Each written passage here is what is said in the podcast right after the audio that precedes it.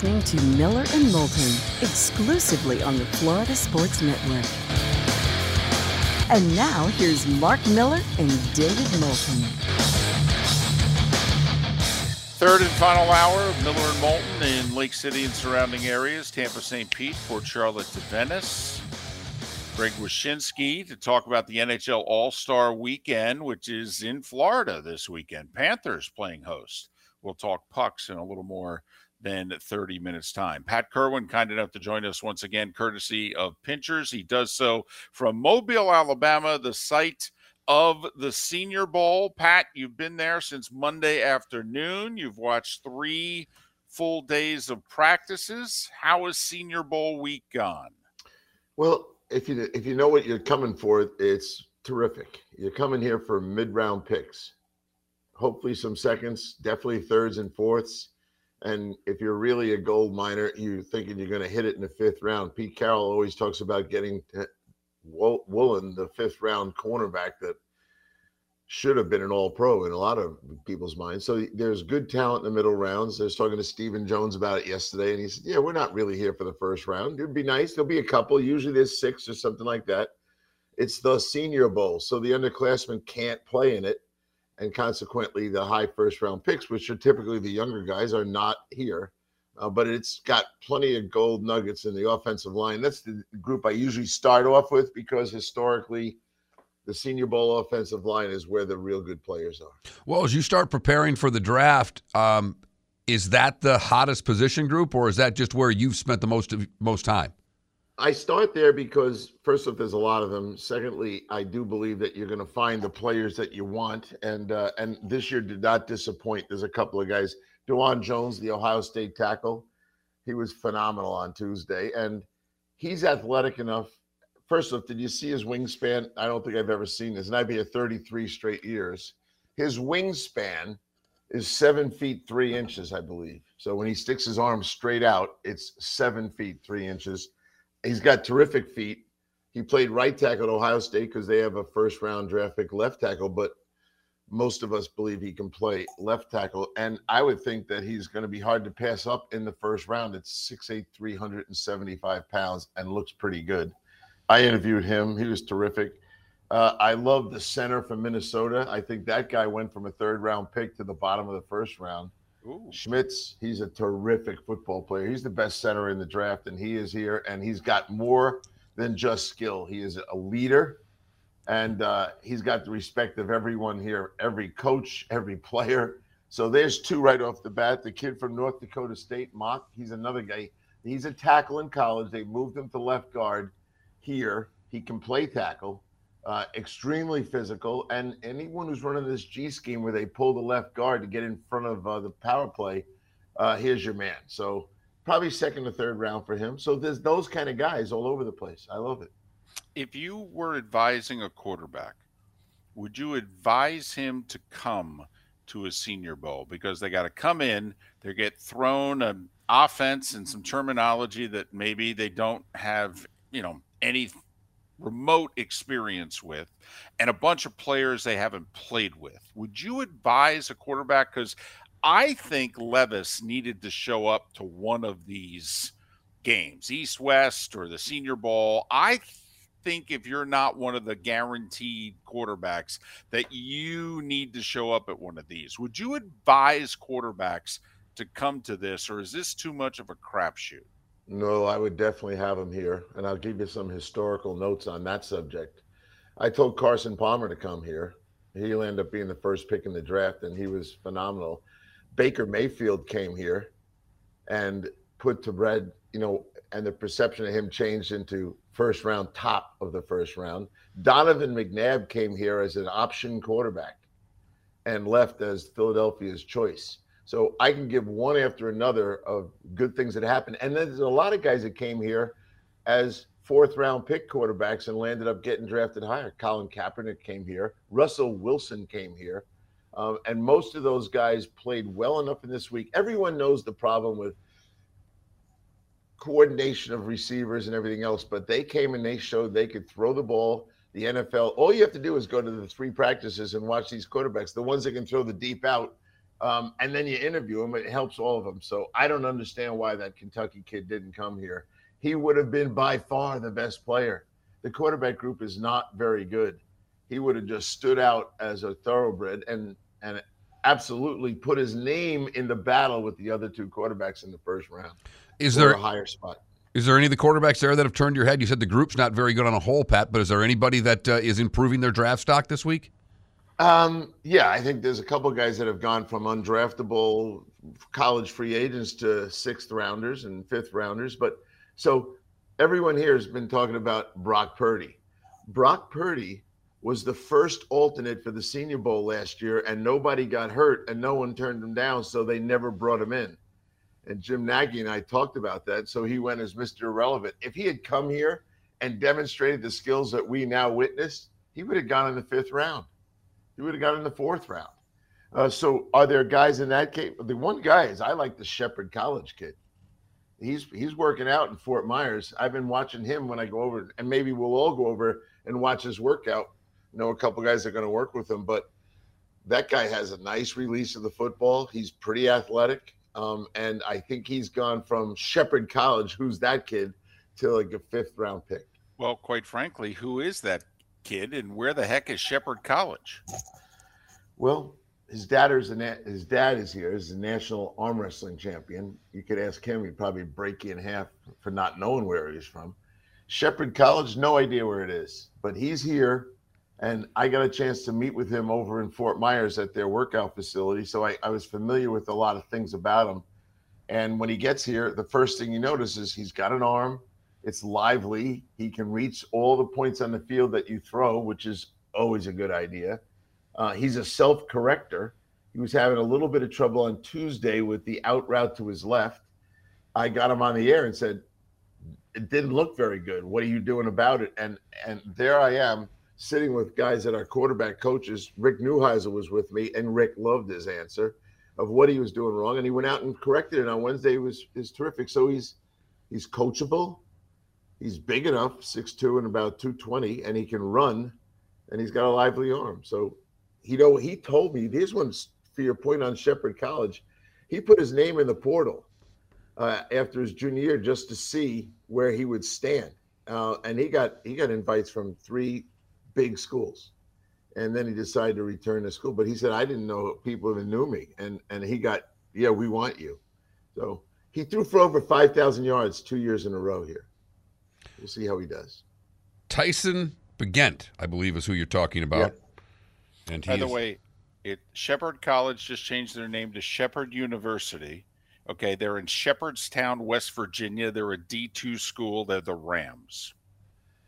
He's got a helmet that looks like the LA Rams, you know. So uh, he, he- maybe it's a subliminal message to the Rams. You need a young guy on your staff here. But anyway, those are the kind of stories that can happen here. And maybe not everyone feels like I do.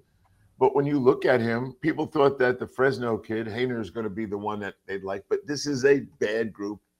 I think it's going to be tough for the receivers to show what they can do. As we always worry about the quarterback, the receivers kind of need a guy that can throw to them. I'm not expecting big performances in the game on Saturday. Well, um, I didn't watch a second of the Pro Bowl. I'm guessing you did not as well. But Derek Carr making a little news with some comments, and you know, uh, maybe that's why I'm leaving here. But also saying I'm not going to uh, extend the date right now. I mean, he has all the cards in this situation, doesn't he, Pat? Absolutely, all of them. And he knows when I see him talking like he is, with a big smile on his face, is how I perceive it. Uh, his agent already knows where he's going. Let's have those things work. And all he has to do is say February 14th. No, I'm not doing any restructures. His job is not to get the Raiders draft picks. And people sometimes think he owes it to them. He doesn't owe them anything. Take it easy. I'm out of here. So I, I would think he'll be out and then you know he's gonna get a job real fast. Do you think that the Raiders are not handling this well? That you think that they could have like said to Carr, listen, tell us where you want to go, but let us make a deal so we can get something. Okay. I I'm mean, they, they- Carr is saying that there has literally been no communication from the organization to him. And since he has a no trade clause that he'd have to waive, I mean, you know, the Raiders have to talk to him if they want to get something for him. Well, I think they already know he's not going to listen to him. He, it's not it's not vindictive. It's says he wants to go out. He doesn't need them to get a deal. They need him to get compensation. And there's no reason for him to do it. And nice guy. That they wrote that contract with no expectations they'd ever be doing this. That contract reeked of he's our guy forever. And when you put February 14th as the deadline date on guaranteeing roster bonuses, basically you know you can't get to the trade area. You can't get to a point where you could do something to get compensation. So this deal gives him the way out, and that's why the agent got that deal. So is this kudos to the agent? Bad job on the team for even putting a deal like this together, or is this just a matter of they thought he was the guy and they were wrong? They thought he was the guy and they were wrong, and they had no problem putting this deal together because they thought he was the guy. He's very talented. He's the face of it. And the guy said all the right things. I don't want to play for any other team but the Raiders. Well, he found out he does want to play for someone else. By the way, since we last spoke, Tom Brady retired. Yes. All right. Your thoughts? I'll tell you about my seven year old grandson. He was at the kitchen table doing his little homework, working on his letters, and news came on the TV screen, and he stopped, put his face in his hands, and cried for 10 minutes. And my daughter sent me the picture, and I go, My goodness, I didn't even know she knew who Tom Brady was.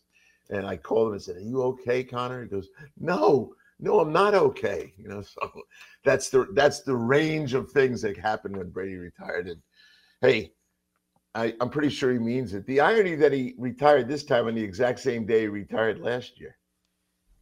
Weird. Very, very weird to say the least. That uh, struck both of us as well, Pat, that it was a year to the date of the first one, leading people to speculate that this isn't the end, but I think we all believe that it is. Well, the money's right in Fox, and the Fox people, you know this better than anybody. You were worked for those guys. I don't think they ever knew exactly when he was going to show up. Now it looks like he they know. Although Mark and I are both surprised that apparently he's not showing up even on set for the Super Bowl on February 12th. I don't know. Guy played in 10 of them, won seven of them. If you're paying, I'd like to think 375 million can get a guy to show up, but apparently not. We'll see. He's Pat Kirwan, moving the chains on NFL Radio, CBS's NFL Today show. Joining us courtesy of Pinchers, Tampa to Key West, many points in between Pinchers because you can't fake fresh. Not only that,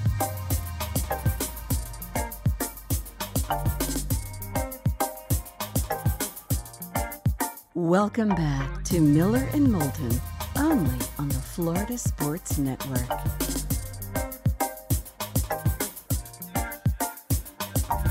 21 minutes after the hour, our remaining moments with Pat Kirwan, Live from Mobile, the site of the Senior Bowl. Final practices today, game tomorrow. Then he heads to Phoenix.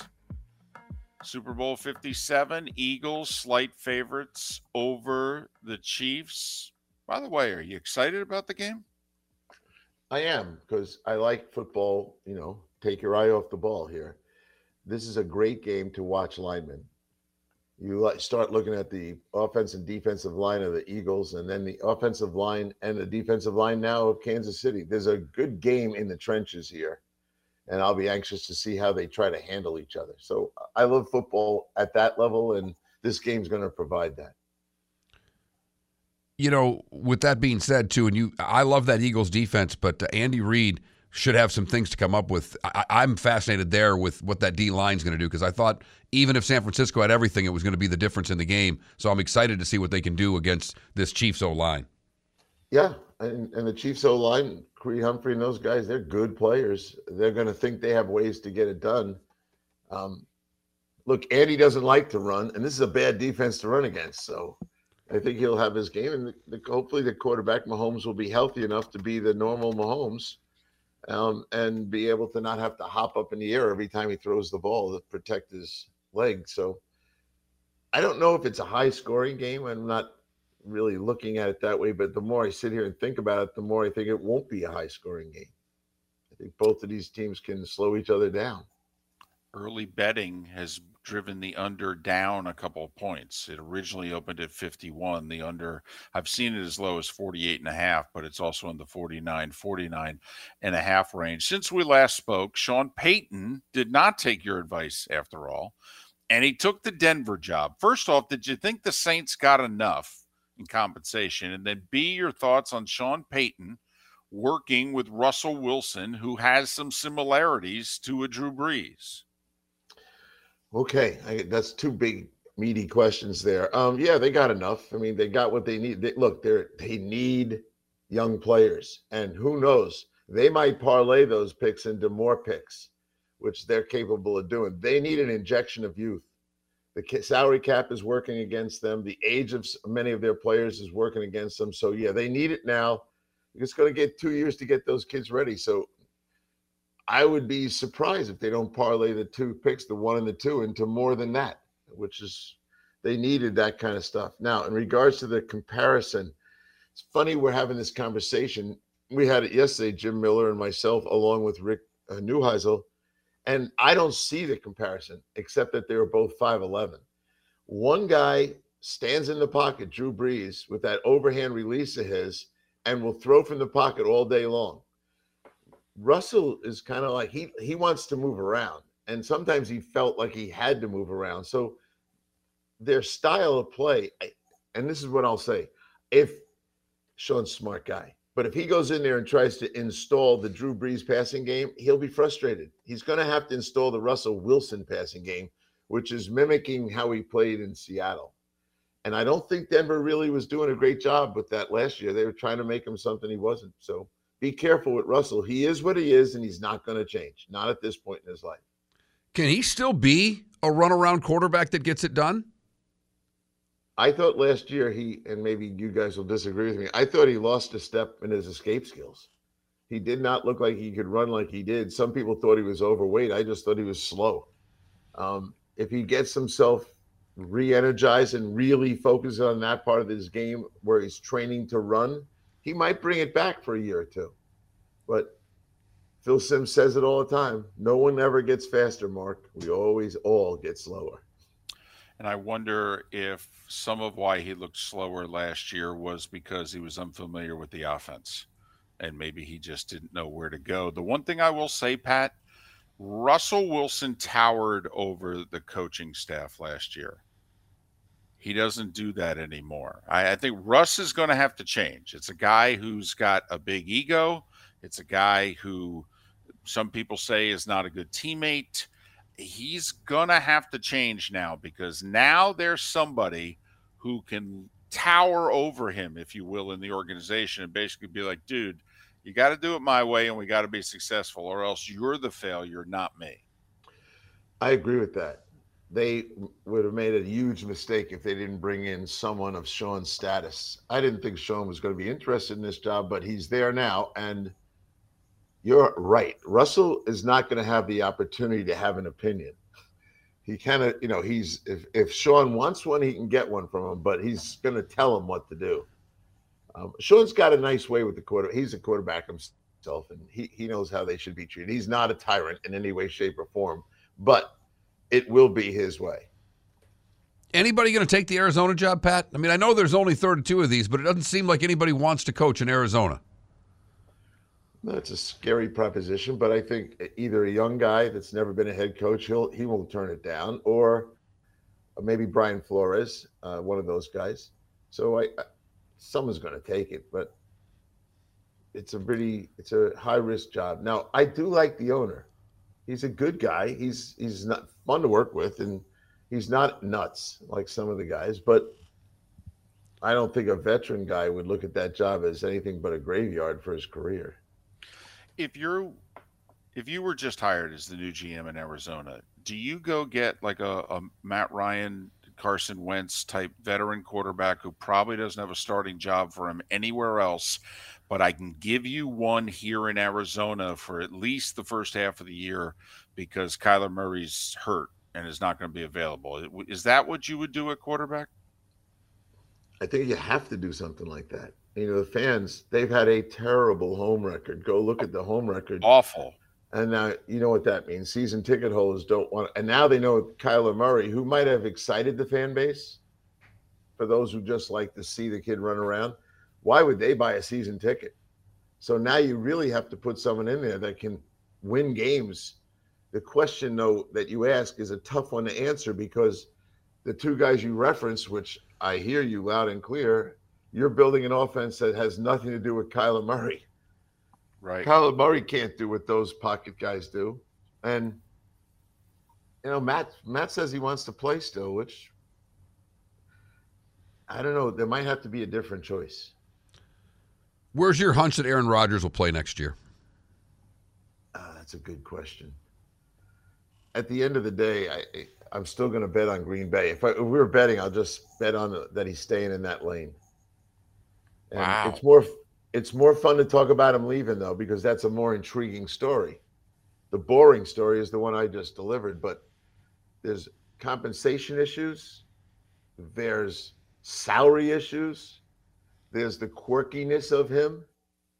Um, so I, I think he's the kind of guy that everyone would like to talk. Oh, what about Rodgers? You know, and you can have all day meetings on that. But then at the end of the day, you got to remember he's in the driver's seat on that, and I don't know. I don't know that anyone's going to want to give Green Bay what they want for him, and who wants to pay him that kind of nut right now? Is you? And that's another thing. The the the sacrifice you're going to have to make on players you have to cut in order to have the space for him. I, I think it, I think it's harder than people think. And I've thought, you know, I could easily plug a name on a team and say he'd be great there. Um, Tampa Bay doesn't have a cap space to handle him. Carolina, uh, the Jets, the Jets say they want to do it. That doesn't mean anything to me. When when when owners, yeah, you're supposed to never talk about players under contract. He's Pat Kirwan, moving the chains on NFL radio, weekdays 3 to 7. He's part of CBS's NFL Today show. He joins us twice a week throughout the season, courtesy of Pinchers. Pinchers from Tampa to Key West and over a dozen locations in between Pinchers because you can't fake fresh. Pat, enjoy the rest of your stay in Mobile. Safe travels, and we'll try to figure something out next week. Yeah, the, the time slots are going to be a little strange. Just a little bit. yes, sir. Be good, fellas. Thanks, hey, Pat. Care. Who do you like in the game? Uh, gut feeling Eagles right now. Yeah, I'm right with David. Miller and And Moulton. say hello to say hello to Mrs. Moulton for me, please. Miller and Moulton. Say hi to Mrs. Moulton from me too, right here on the Florida Sports Network.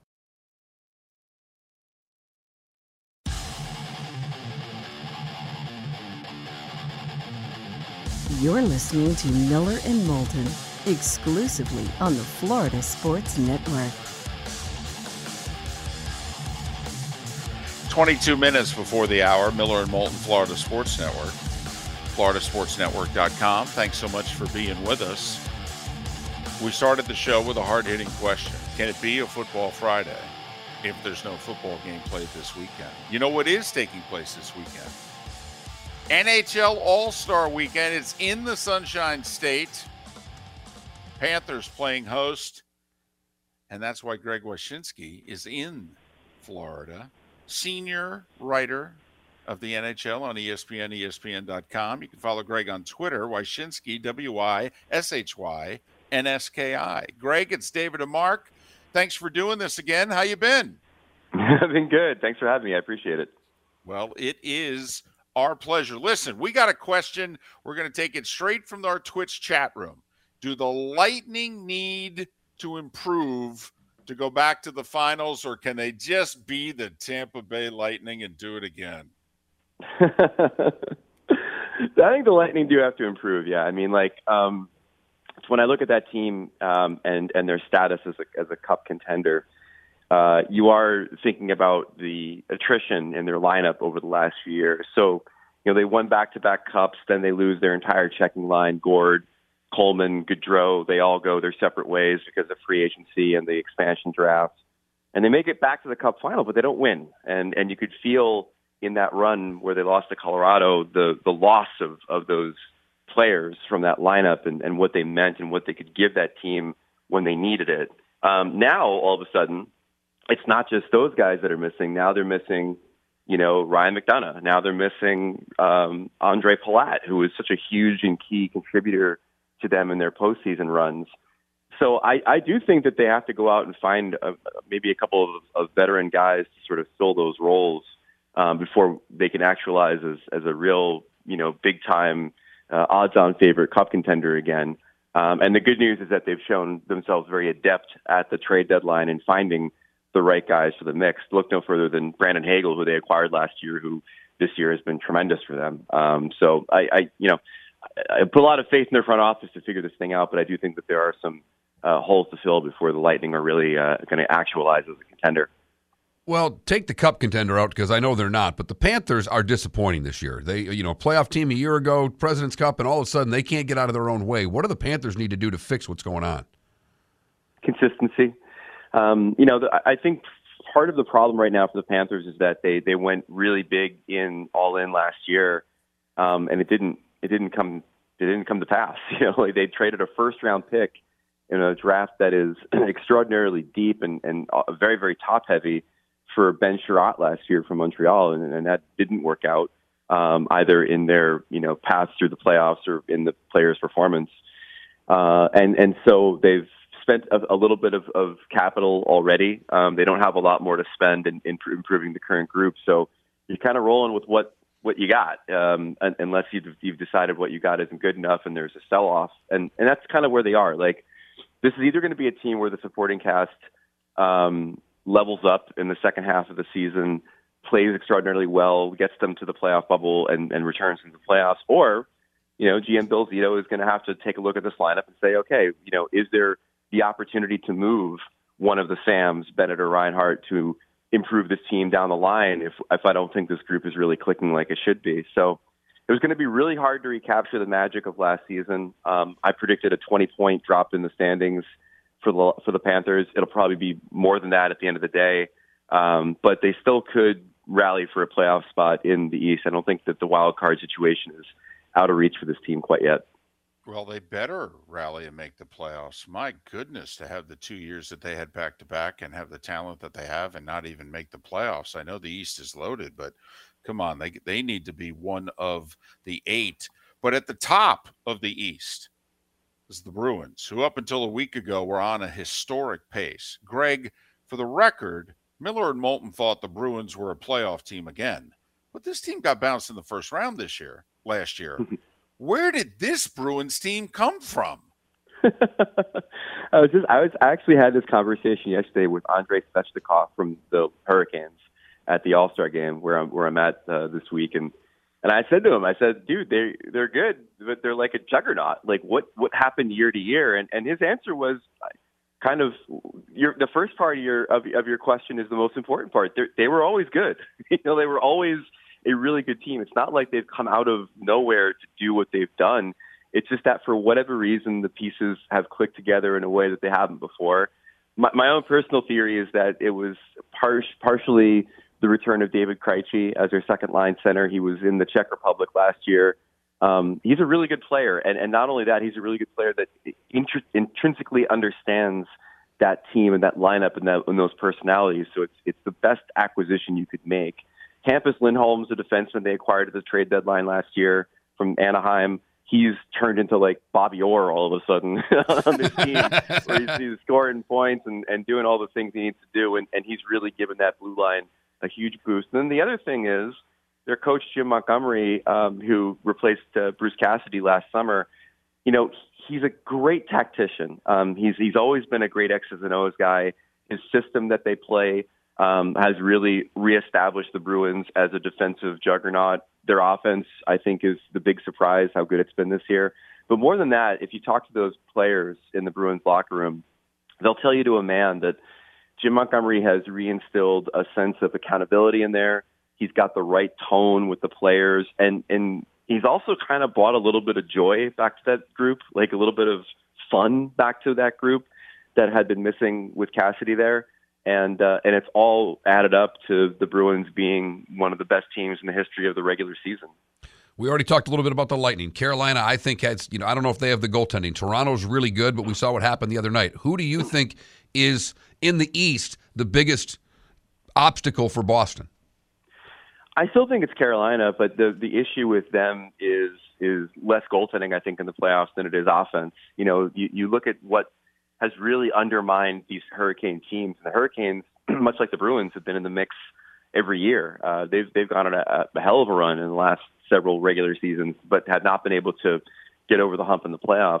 The problem's been the inability to score that key goal at a key time in a game or in a series. And they tried to address that in the in the off season by bringing in Brent Burns from the San Jose Sharks and bringing in Max Pacioretty from the Vegas Golden Knights. Pacioretty's been struggling through a number of different injuries, unfortunately for them. So they've not really gotten a sense of what he's going to bring to the lineup on a night in night out basis. Burns has been really good for them. So I, I you know Carolina's got all the pieces and plays the right way to give the Bruins a real tough series, but they're going to have to find that extra goal from somewhere. And the other team that really intrigued me is the Devils. You know, New Jersey's been one of the biggest surprises in the league this year um, on, on a really blazingly fast offensive team. Very fun to watch. Um, defensively, they've really figured out a thing or two defensively too, and they've gotten really good goaltending from Vitek Vanecek. Um, might be a little bit too young and might not necessarily have the physicality necessary to battle a team like Boston. Um, but the way they play, they're a lot like the Bruins in the sense that they are a team that knows how to dictate terms to, to their opponent. Like we're going to play this game at this pace, and if you can't keep up, then we're going to beat you. Right now, based on the standings, it'd be Rangers Devils in the first round. It'd be Lightning Leafs in the first round again. I mean, you know, Mark, you have said for years that the first round of the NHL playoffs you think is the best playoffs going. Everybody's healthy, they haven't been banged up yet. And some of the matchups that we get now with the division lineups are amazing. Greg Wyshynski covers the NHL for ESPN, ESPN.com. Follow him on Twitter, Wyshynski, W I S H Y N S K I. Okay, uh, why all the delay and intrigue in Chicago, for goodness sakes? I mean, shouldn't this take six minutes? Do you guys want to be traded, yes or no? And if the answer is yes, we're open for business. I mean, why all the intrigue? Well, I think they're they're generally still trying to figure things out, Toews and Kane, and and you know, on top of that, I mean, there's also the fact that they've got full trade protection, and there's also the fact that they make I think 10.5 million dollars against the cap, both of them. So even if you wanted to move them, you're going to need teams to get involved to eat up some of that cap space um, to make make it worthwhile. Because you know they're both they're not. It's not like they're going to Arizona, right? Like they're going to go to a contender, and those contenders right. usually have a lot of money already spoken for. So you have to find a way to also facilitate that trade. So it's different layers of of, of reasons why this probably hasn't happened yet. But it comes back to the core issue, which is that do they want to move? You know, I was I was talking to somebody last night here and uh, at the All Star game just about you know this this whole Chicago situation, and you know it seems like the wind changes direction every few weeks for these guys. Where it seemed like Kane was definitely gone, and then it seemed like maybe he wouldn't be gone, and now it's thinking, okay, well it sounds like he might want to go again, and then Toews, it's more like, well maybe he wants to stick around. He's the guy, he's a captain. He he likes the, the idea of of being the, the the player who can help foster the younger guys that are in this lineup, and he's not necessarily looking to leave Chicago. So it, it really is baffling even to people that are closer to the situation um, where these motivations are for Toews and Kane, and, and ultimately, again, it's it's their call because they have full control over their next destination, not only for the rest of this season, but then as free agents this summer. Is the West wide open? And can Colorado, if they get healthy, do they need to make a move to get back? Because the Lanch obviously have struggled with injuries, but it seems as if the West is still wide open. I think, yeah, I think it's wide open. I mean, uh, Dallas and Winnipeg have both been jockeying for the top of the Central in the Pacific. You have the the ascent of the Seattle Kraken in what's been a pretty topsy turvy division with some teams not necessarily finding their groove, um, and in the Vegas Golden Knights case, just being decimated by some injuries, including one to Mark Stone, who's uh, their heart and soul and one of the best players in the league, and he's been out of the lineup and will be out of the lineup for a bit longer because he just had back surgery um, if he's not there, they're just a shell of a team. Like he's he's the guy that makes it work in Vegas.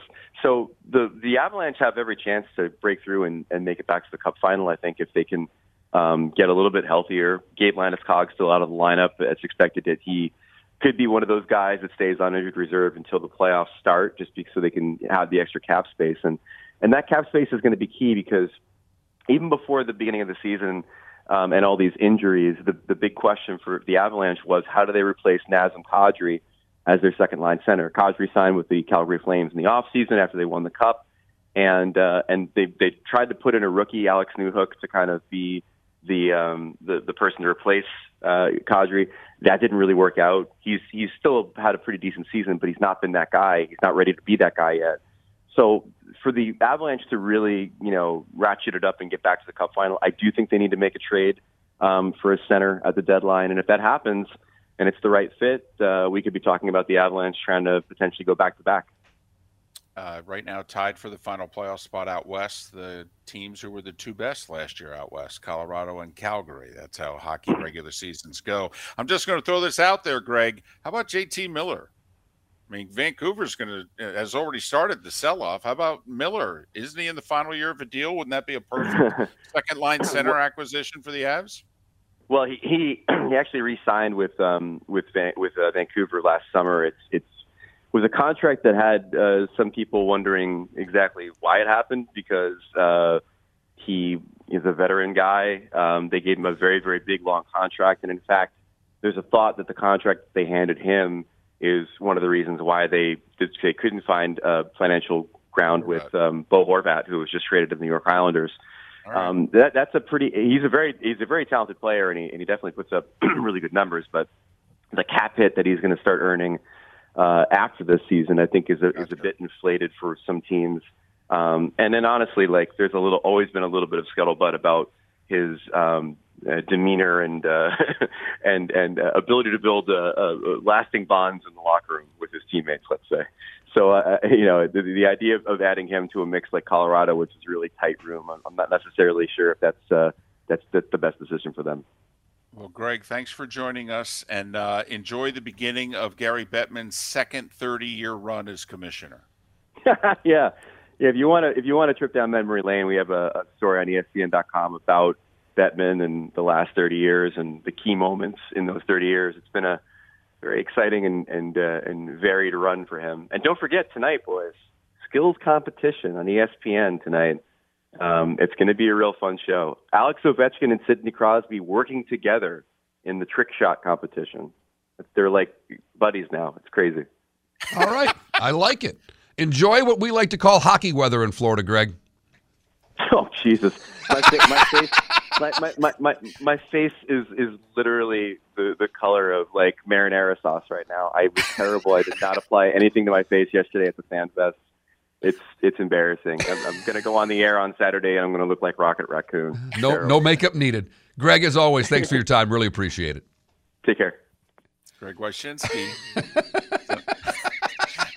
I'm sorry, I can't help it. Come down here, it's 82 degrees. You don't put sunscreen on, you're pasty white. That's what you get. Yep, absolutely. Didn't check the weather before traveling. Done it before. We've all done it. Uh, follow him on Twitter, Wyshynski, W I S H Y N S K I. Former Puck Daddy. He's done a great job for many a year covering the NHL. You, you watching any of the skills tonight? Uh, I might actually. It's pouring. I think we're going to do things during the day. Yeah, I, I might. Might. Miller and Moulton. Thanks for listening, Florida Sports Network.